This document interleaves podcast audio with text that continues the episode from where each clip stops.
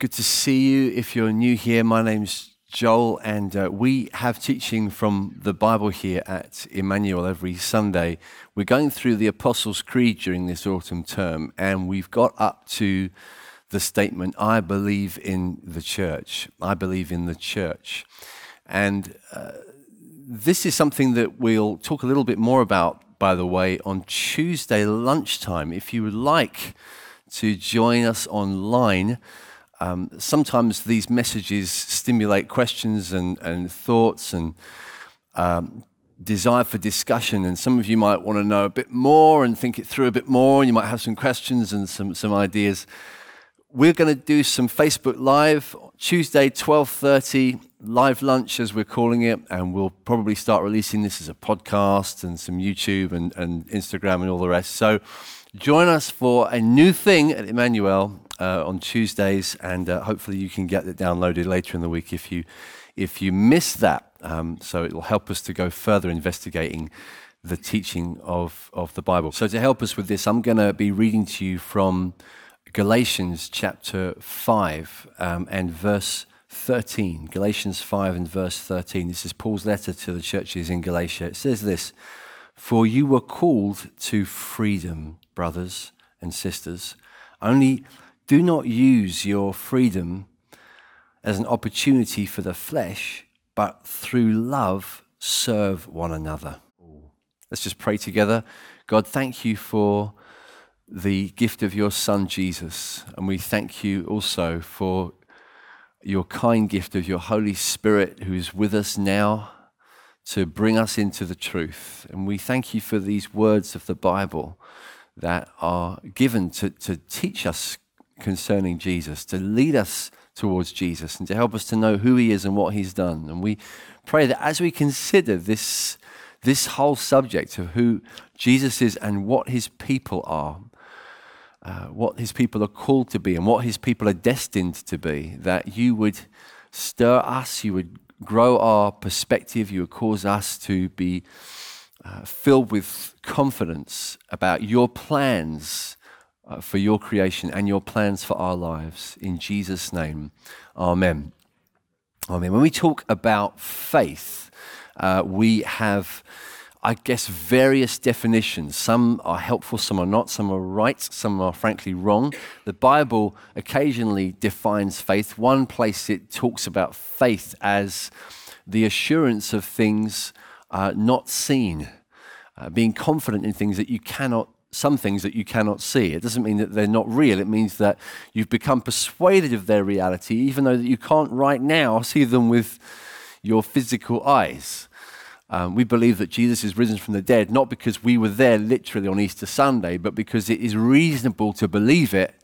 And uh, though we can't see him physically with these eyes, uh, we believe in his resurrection if, if we're Christians.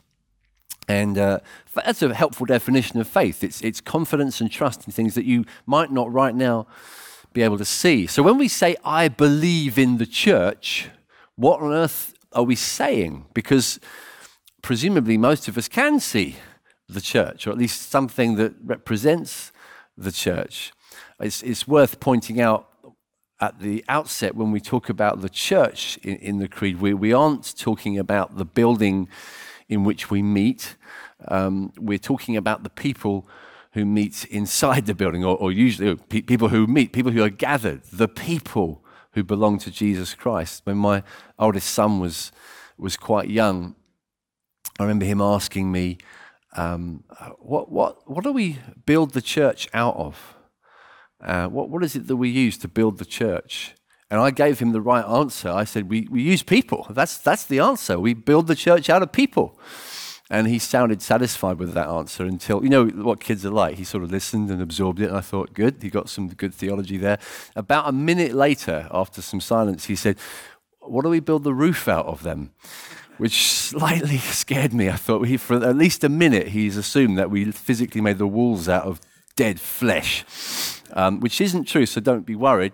But we, we, do, we do see, nevertheless, if it's not the body, sorry, the building, literally, we see people. We physically see. And so, why, why would we need faith?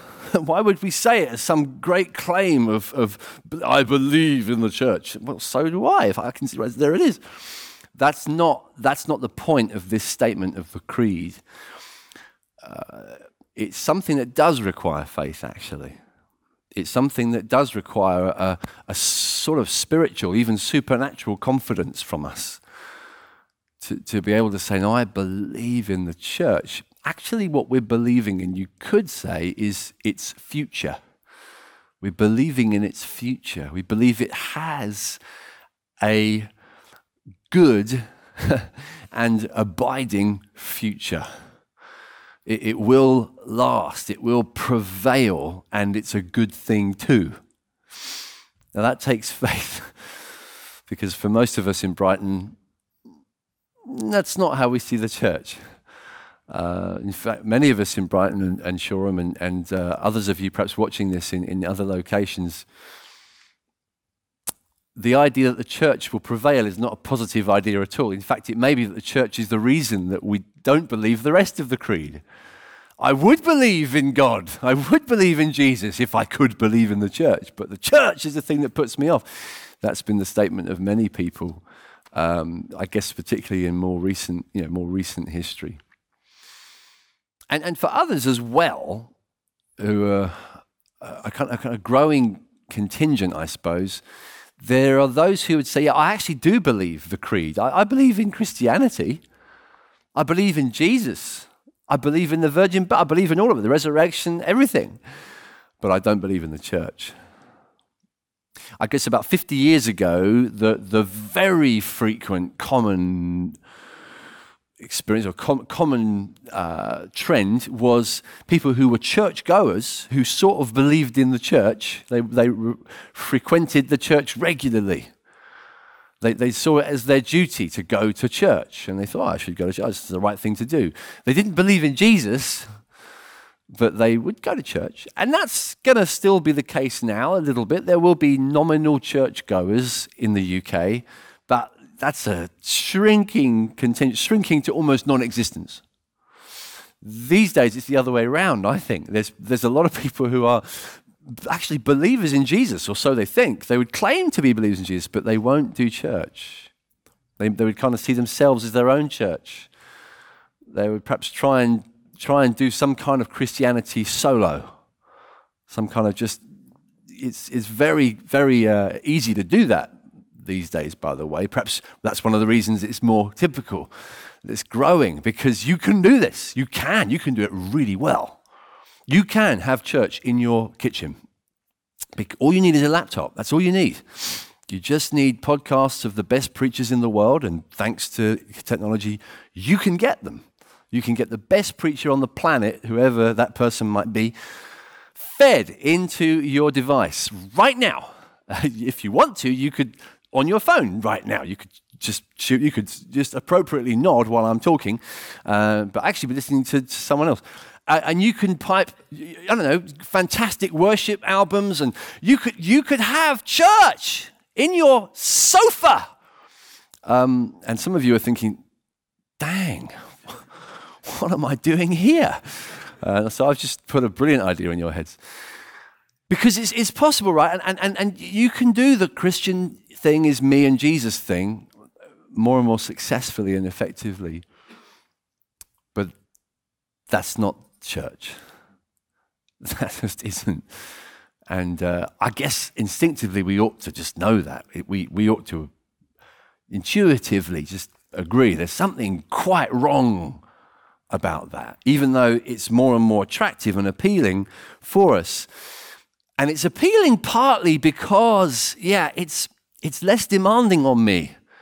If I get to fit my Christian life around me and my consumer needs and my preferences and my favorite this and favorite that, and everything's piped in according to exactly what my sort of internet marketing profile is, then that definitely appeals. But I'm, I'm, I'm, I'm probably feeding a certain beast that I don't really want to feed.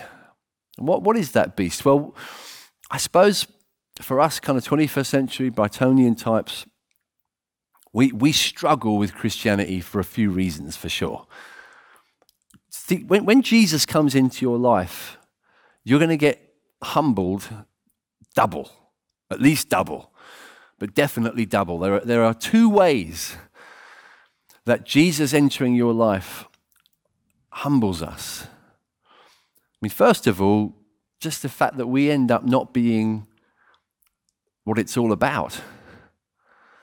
We, we find out from, from the start with Christianity, or pretty near the start at least, that it's not all about me. It's not all about the individual. It's, it's, it's I, I am not the hero of this story.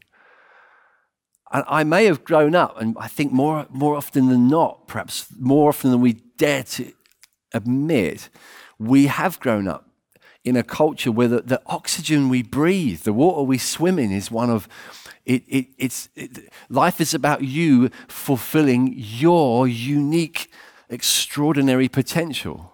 You, you reaching the zenith of all that you could be. That's the story. That's the narrative. That's, that's what it's all for. It's all about you fulfilling your potential and being great. And, and I suppose there may have been times in history where that kind of idea has flourished, but none like it does now. None like it does now. It's a massive religion now, the religion of the self. And it, it, it just seems to pervade through so many channels of, of life. So much so that when we get introduced to Christianity, we're a bit stunned, we're a bit kind of sort of awkward about the fact that, yeah, the, the whole story isn't primarily about me. And my, my desire to, to meet, to reach my goal, even, my desire to fix this issue, to, to, to, to make myself great, that it, it doesn't immediately get fulfilled when I come to Jesus. Jesus seems to have a different preoccupation. He seems to think that my biggest problem is not that I am not great enough oh, that's, that's, I, that is hard for us moderns to handle, right? That, that, that, we meet a savior of the world who doesn't agree with us about what our problem is. He doesn't agree with us about what we need saving from. And I know I need saving because I need to be great.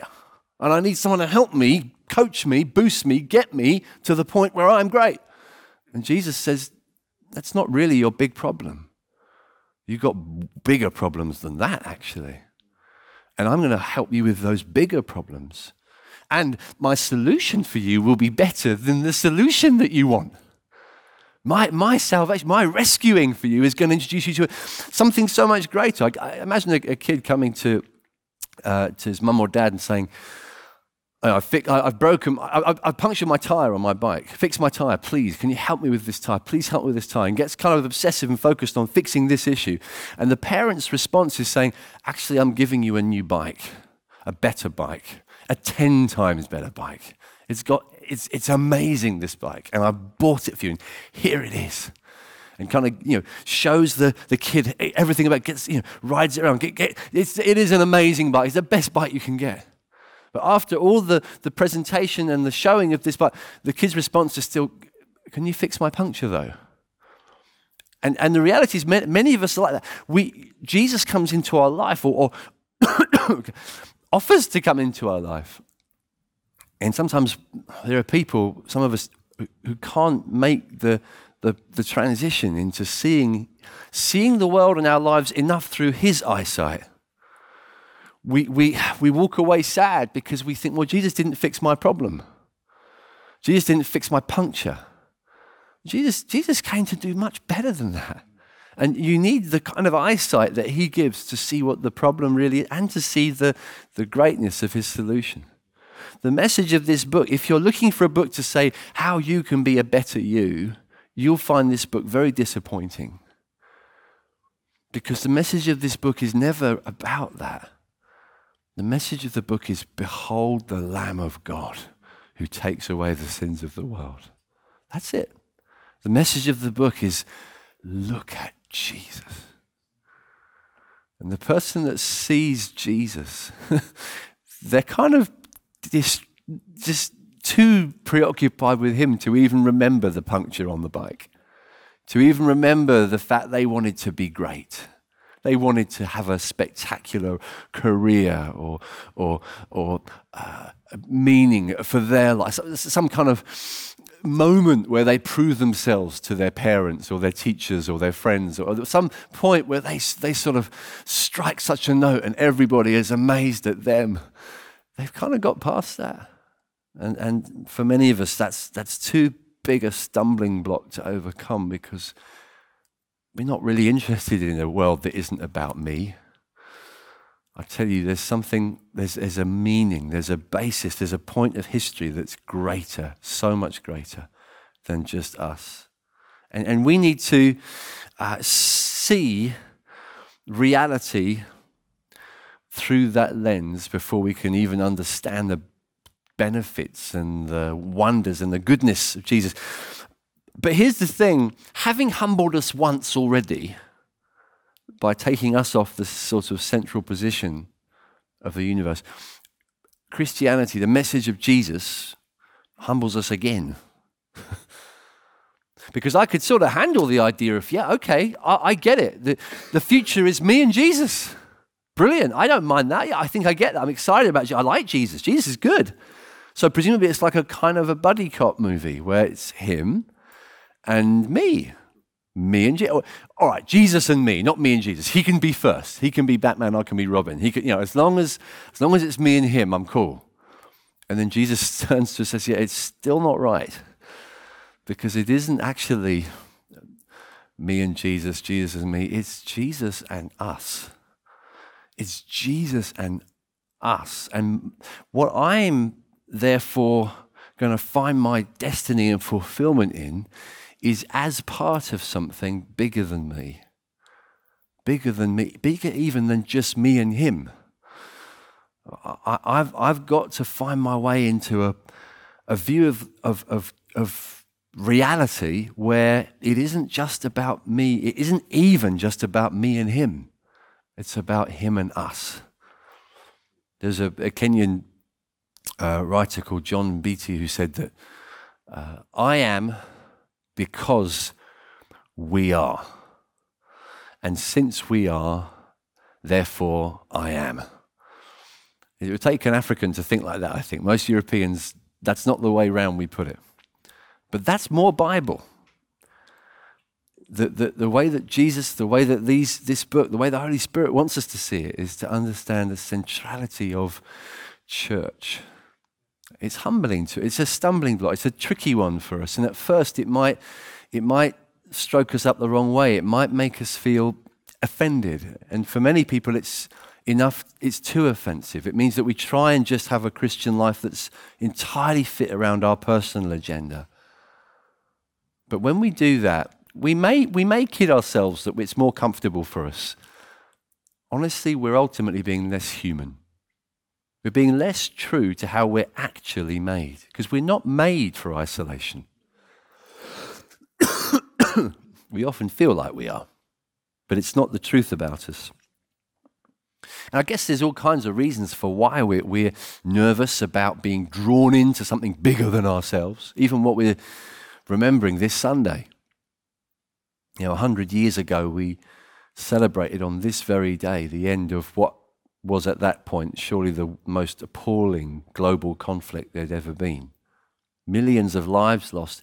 You could say because they, as, as young men, boys, boys, effectively, conscripted into national armies where it wasn't about me, it's about the big cause. The nation needs me, my country needs me, and so I sign up without even knowing quite what it's for, who we're fighting, why we're fighting them, what's so evil about them, what's so good about us. None of these questions were even given a chance. And young, young men were sent in their waves of thousands against machine guns that they had no hope of approaching without death. And and the ones who were called conscientious objectors, people who, who, who did ask questions and, struggled, and couldn't come to a place where in their conscience they felt happy to fight, were often victimized, persecuted, vilified by society. Because why? Because they had their own opinion, because they thought, I don't fit in with this, this big story. I am my own leader. I won't have this, this nation tell me who I am and what I'm supposed to do. And in a hundred years, maybe we've come so far, we've kind of come the other way to the point where we are so profoundly suspicious of any agenda other than just the individual. Personal autonomy rules. It's the God that I have to satisfy before I'll come on board with anything. It's got to be, it's got to be about the individual because who wants to go back to a World War One kind of world?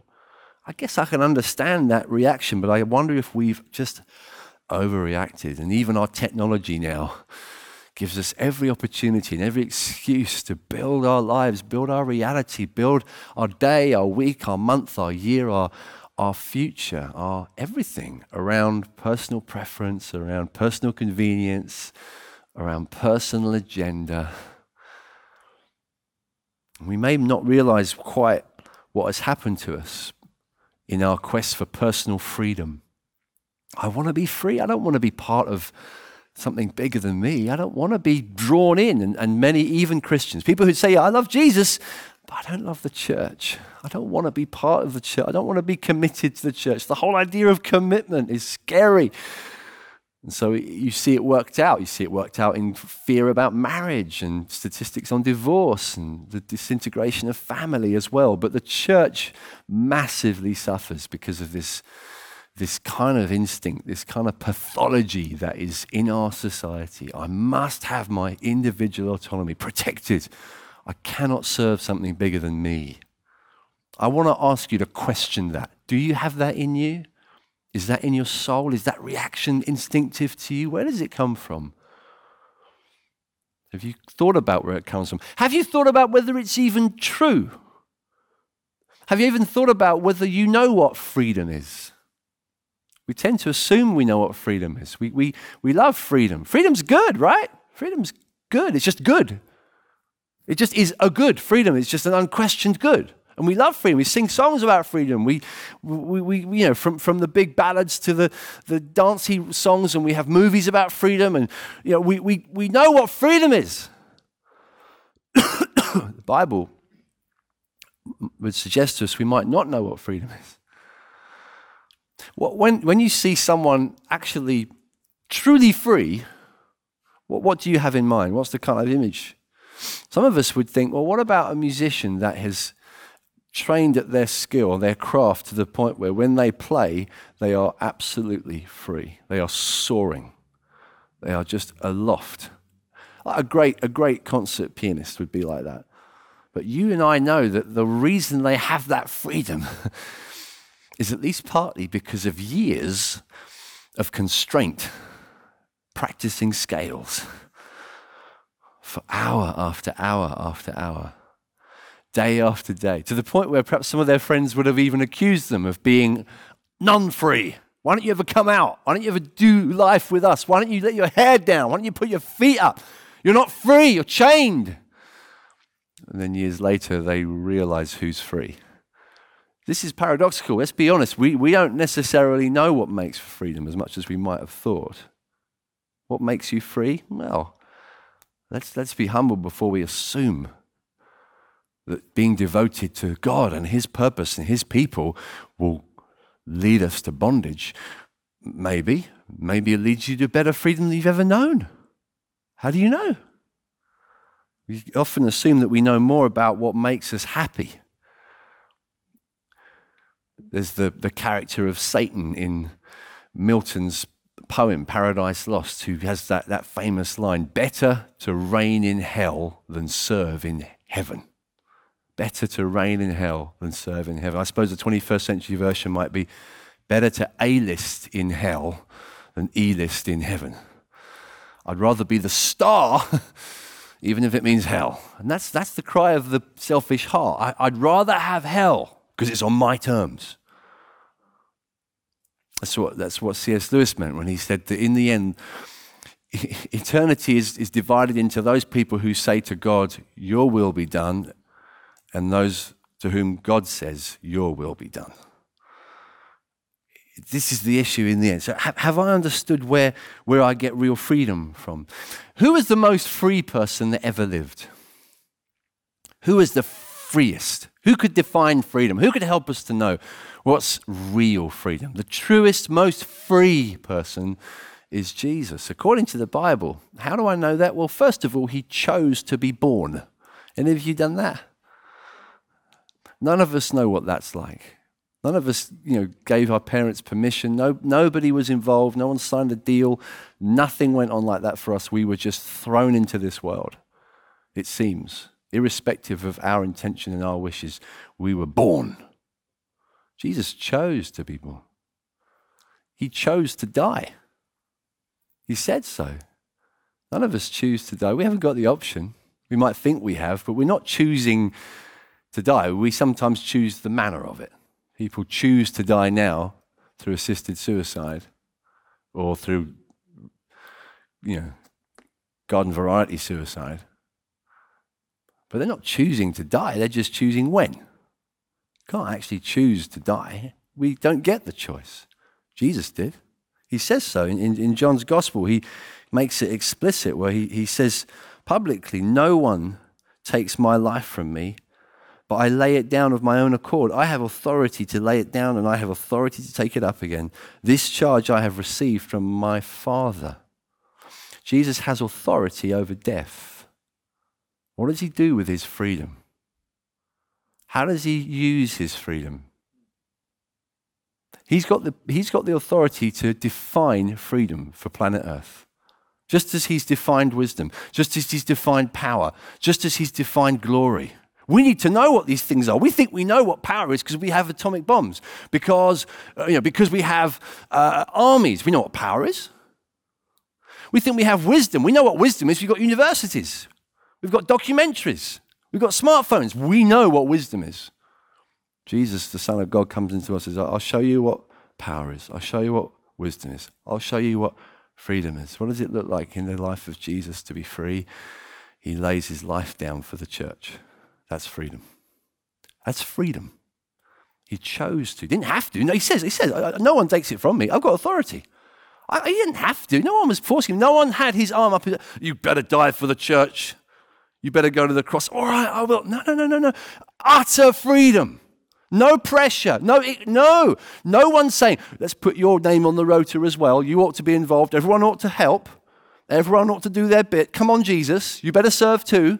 Oh, yeah, I suppose so. I suppose I better. Otherwise, people in the church might think I'm not very helpful. Total freedom. What does he do with his freedom? Out of complete freedom, he lays his life down. Why? Because he wants to be less free? No, freedom's good.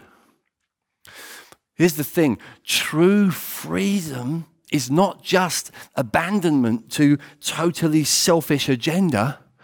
True freedom is fulfilled in an everlasting, eternal community that God is constructing right now on planet Earth called the church. That's actual freedom. The real freedom that God wants for us isn't found in our personal agenda, it's found in God's agenda. So, if you, if you think, how does this work itself out? You get places like earlier in the New Testament, just a page before I read from you in Ephesians, is Galatians, where in chapter 5, Paul says, You were called to freedom, brothers and sisters, only do not use your freedom as an opportunity for the flesh, but through love serve one another. That's an interesting verse if you stop and think about it. He's saying the whole point of what Jesus has done in your life is to give you freedom. Free, true freedom. Jesus has come to set you free, free from your guilt, free from the past, free from shame, free from the oppression of the law, free from being condemned, free, free from the power of sin, freedom free from people who try and fix you by making you feel obliged to them. The Bible says, no, you're free from them.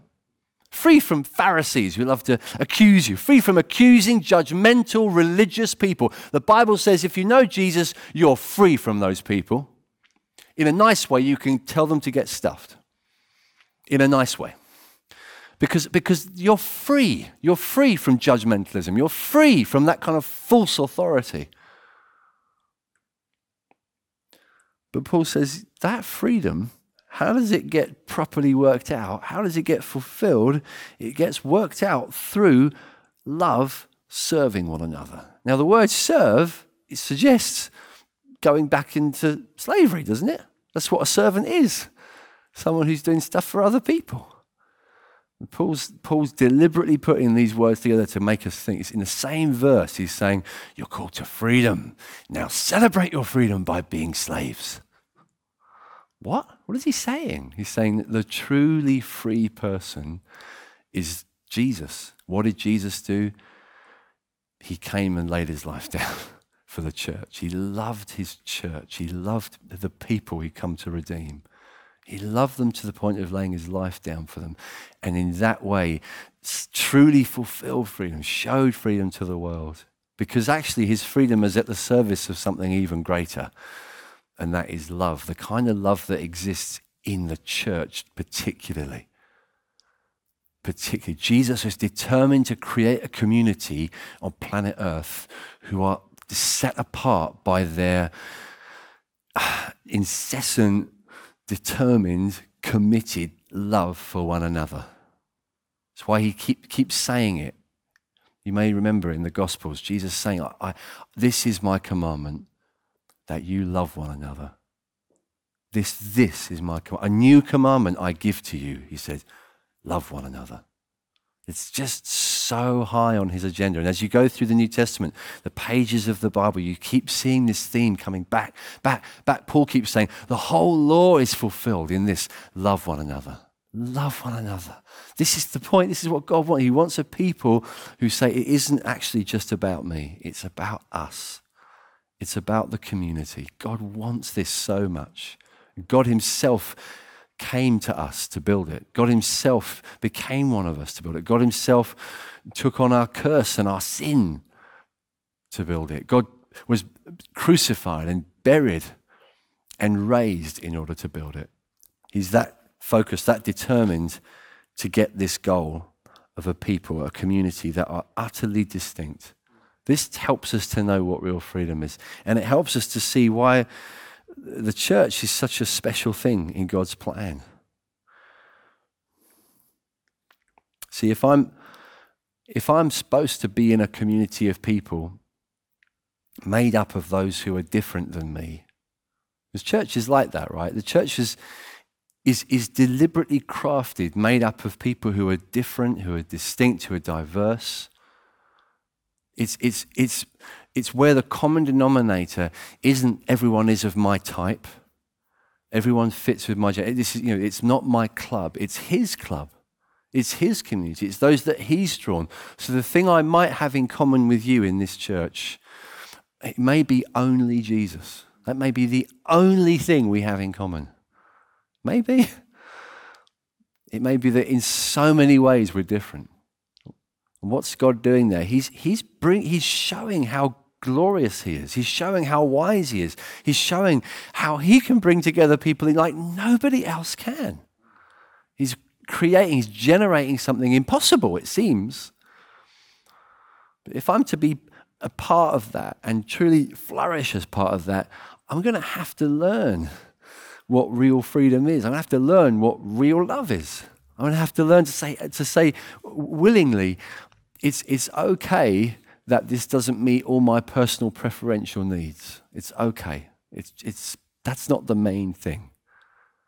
The main thing is what he's doing. So I'll, I'll be, I'll serve. I'll serve. I'll serve freely. I'll serve joyfully because I've, I've noticed watching Jesus what leads to joy, what leads to true freedom. I'm saying this and laboring the point, and this whole message is basically about church and freedom because I, I know that for 21st century Brightonian people, this is the problem we have with church. I can say I believe in everything else on the creed, but still, when it comes to really believing in the church, I'm nervous. I'm awkward. Because, yeah, I love Jesus. And many people, they'll, they'll, they'll pick on a lot of the, the problems, the failings of the church, quite rightly. They'll, they'll, be, they'll be accurate. They'll see some of the miserable, awful skeletons in the church's closet. They'll, they'll notice stuff that's wrong. Well, I don't like the church. I love Jesus, I don't love the church. But here's the thing that though, though there are definite failings and abuses and things that are so awful, and the church needs to be humble about and repent of frequently, Jesus himself has way more reason than you do to be offended by the church, and he still laid his life down for her. So, who are you to say the church is not good enough for me? Who do you think you are? Be real, be honest. Who do you think you are? If, if Jesus is willing to love her in her shame and her mess and her failure, what are you saying? What are you saying about yourself? What are you saying about Jesus? What are you saying about his bride? We don't get that option really. I think in the end, that kind of that kind of objection can really be a disguise for a deeper problem that we've individually got. Where, like classic 21st century postmodern people, we're just nervous of commitment. Isn't that true? Just don't want to be part of something bigger than me. I don't want to have other people watching my life.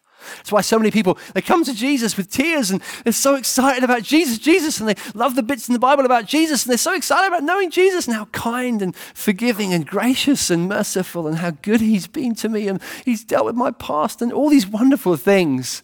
And you go through church life for a few weeks and months very happy, and then you do something, and someone in the church says, "I wonder if that would be a thing you shouldn't do. Stop doing that. Don't do that. And suddenly, all our love and delight and joy has been thrown out the window because I didn't realize that people were allowed to speak to me. I didn't know that there were other Christians that I had to share my life with. I didn't know that, that God wanted me to do life alongside people. Ugh. I like Him. I just, these people, I just, I'd, I'd like you. I just don't want them. Jesus would say to you, You can't really have me without them. You can't. And some of you, you're literally watching this at home because you've been scared of commitment to church. And you're submitting to the God of this age. You need to stop worshiping it. It's a false God. This God of individualism, self autonomy, pride just take it off the altar. Deal with it. Humble yourself. Come to Christ. Not so that you can be smashed, squashed, conformed into bondage. How dare you be an individual? Come and join the church like the rest of us and conform. The true individual that you're called to be will be found in obedience to Him as part of His people. Because in the, in the church community, you can be your actual self. You don't have to be your Facebook self. You don't have to be the person you present that you want everyone to think you are. Jesus wants to build a community where you're able to be who you really are. And you're actually able to build the best kind of family, family in the best possible sense of the word, where there's an openness and a willingness and a warmth. But my friend, we get there on the other side of the plunge. We get there on the other side of trust. We get there on the other side of serving and devoting and dying to self. If I, if I look for the church that always pleases me, that always meets my needs, and always makes me feel great, I will forever be looking.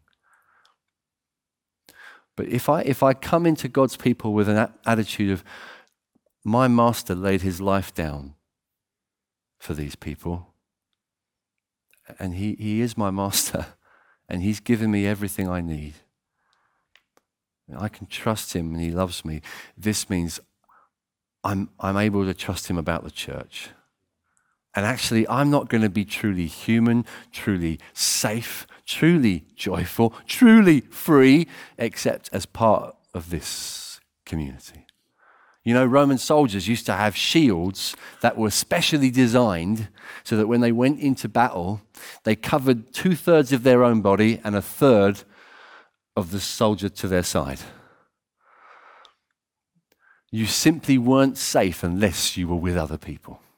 You covered yourself a bit, but you needed someone to cover the other third of you. They designed it that way. Why? Because they knew they wanted armies, not just soldiers. You're not safe unless your shield is locked in with someone else's.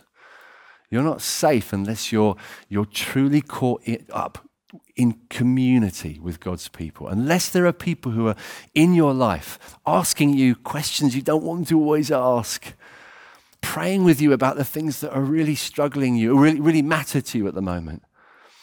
Noticing things that you need prayer for that you might not even noticed yourself. Uh, being there when you need to reach out and serve and love other people counting on you, expecting you to show up on time, ready to serve. If there's nowhere in life, where, nowhere in God's purpose, nowhere in the church where you count right now, I invite you into true freedom, true humanity, to truly knowing God. Some of you, you've never thought of church like that at all. Some of you don't know Jesus yet. And the thing that you need to do actually is to see Him as the, as the one who's come for you, the one who is the hero, the one who's the rescuer, the one who comes to save you from, from a small world, a small life, and lift you up to his purpose and his better, better plan for you. Let's pray together. Father, we thank you for your kindness in giving us, Lord, your plan, your purpose for the world, the church of Jesus Christ. And I pray that you would help us, Lord, to, to, Lord, to build our lives your way. Help us to be humble and soft hearted as you shape us and put us into what you're constructing. Help us to find our true calling and destiny and flourish as we help to help to prepare a bride that lasts for eternity. In Jesus' name. Amen.